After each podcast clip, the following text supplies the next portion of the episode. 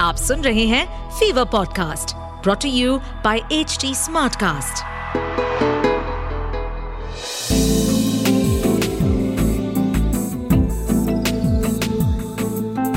एक अधूरी कहानी, एक अधूरी कहानी कहानी वाला देव के साथ।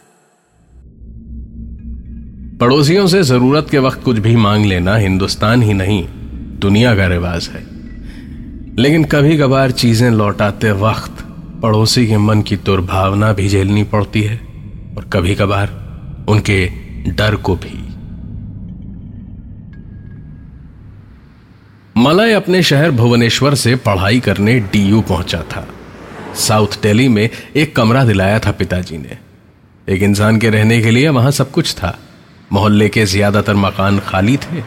मलय खाना वाना बना ही लेता था और पढ़ने लिखने में भी होशियार था। उसका सपना था डीयू में पढ़ना और दो हज़ार तीन तक अपना ग्रेजुएशन खत्म करके नौकरी करते करते ही मास्टर्स करना। प्लान उसका पूरा सेट था। एक रात की बात है, बड़ी तेज बरसात हो रही थी।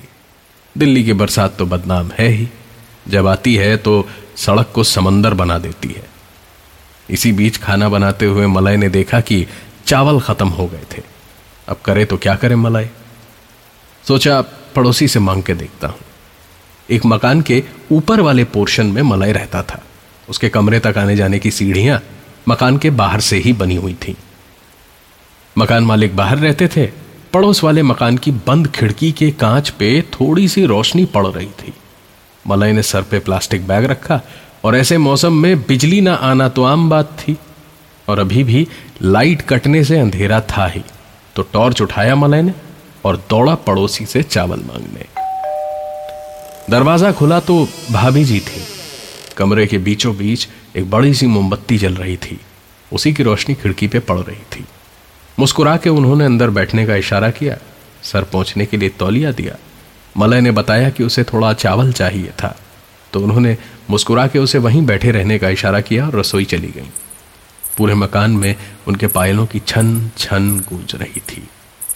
वहां से कुछ दो मिनट के बाद ही एक पतीला भरकर उबले चावल लेके आई।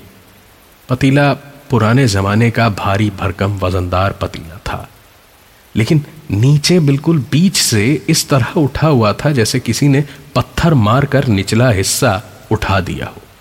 मलय ने उन्हें थैंक यू कहा और वापस अपने कमरे के लिए निकला। घर आकर खाते खाते उसे ध्यान आया कि भाभी बड़ी अजीब सी लग रही थी। शायद पंद्रह बीस मिनट भी वहां मलय बैठा नहीं था, लेकिन जितनी देर भी बैठा उन्होंने एक भी शब्द नहीं बोला, सिर्फ इशारे कर रही थी। पता नहीं, शायद कोई दिक्कत होगी। वैसे भी उस मकान में तो कोई भैया अकेले रहते थे, शायद ऐसा कुछ कहा था, वो भी ज्यादातर बाहर। कोई बात नहीं, शायद भाभी कुछ दिनों के लिए आई होंगी। इस वक्त साढ़े नौ बज रहे थे। मलय ने अपना खाना खत्म किया और वापस दिन भर की पढ़ाई पर आंख घुमाकर सो गया। करीब डेढ़ बजे होंगे रात के, जब मलय की छोटी सी रसोई से आवाजें बहुत ज्यादा आ रही थी। सारे बर्तन एक एक करके धमाधम गिर रहे थे, बड़े छोटे सब के सब। शायद कोई बिल्ली बिल्ली घुस गई होगी। मलय ने उठ के लाइट का स्विच ऑन किया। बत्ती नहीं जली, अभी भी लोड शेडिंग हो रखी थी, लिहाजा मलय ने पहले टॉर्च जलाई और फिर मोमबत्ती मोमबत्ती जलाकर मलय रसोई में पहुंचा। पहुंच के देखा सारे बर्तन बिल्कुल अपनी जगह पर जैसे के तैसे रखे थे। कोई बिल्ला बिल्ली कुछ नहीं था, तो फिर इतनी आवाज कहां से आई? जरूर नीचे मकान मालिक की रसोई में ये उधम मचा होगा।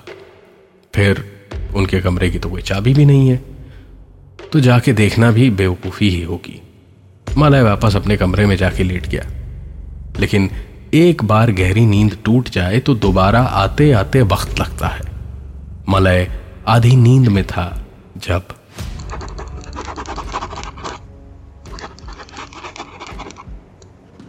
मलय करवट लिए लेटा हुआ था। उसको पहले तो समझ ही नहीं आया कि आवाज आ कहां से रही थी, और जैसे ही उसे समझ में आया वो छत की ओर पलटा। पलटते ही उस अंधेरे में भी रेडियम की चमक जैसी होती है वैसी ही चमकती हुई लाल दो आंखें छत से धीरे धीरे उतरती हुई मलय की ओर आ रही थी। मलय की चीख उसके हलक में अटक गई थी। मौसम थोड़ा ठंडा था लेकिन मलय पल भर में ही पसीने से लथपथ हो चुका था। वो आंखें हवा में तैरती हुई मलय की आंखों के बिल्कुल दो इंच दूर तक आई और फिर एक लंबी सी चीख गूंजी।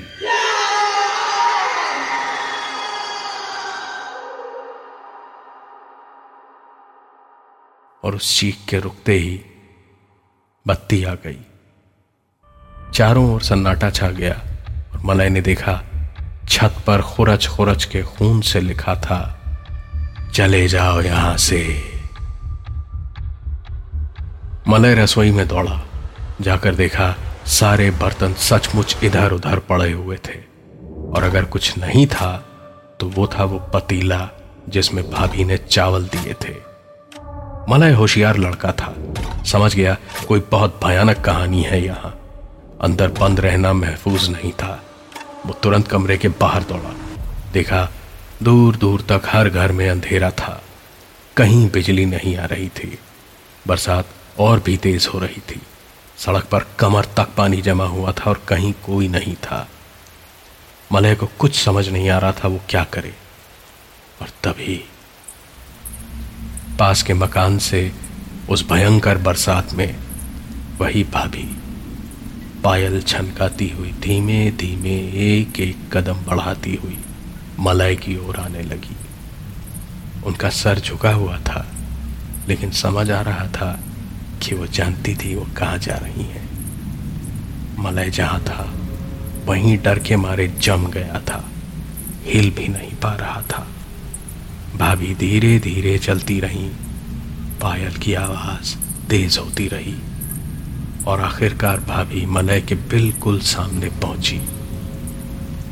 उसके पास पहुंचकर सर उठाया तो वही चमकती दो लाल आंखें थीं और एक बार फिर से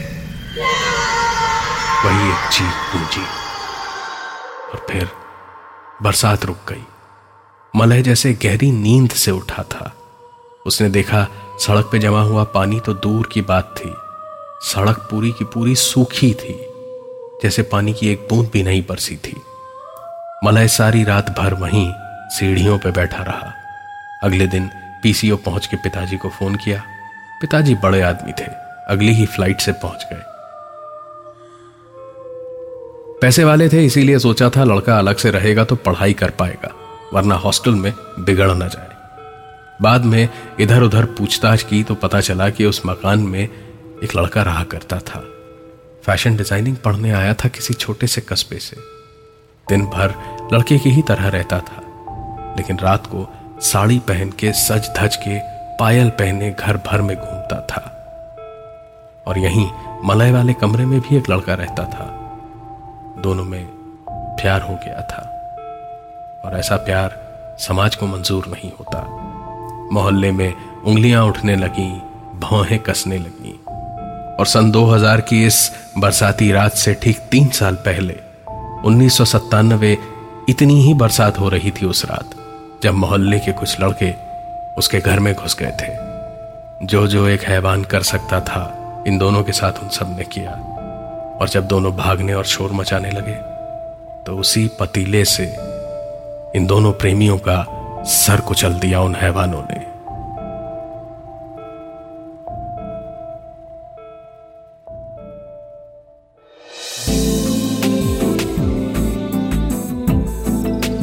आप सुन रहे थे एक अधूरी कहानी,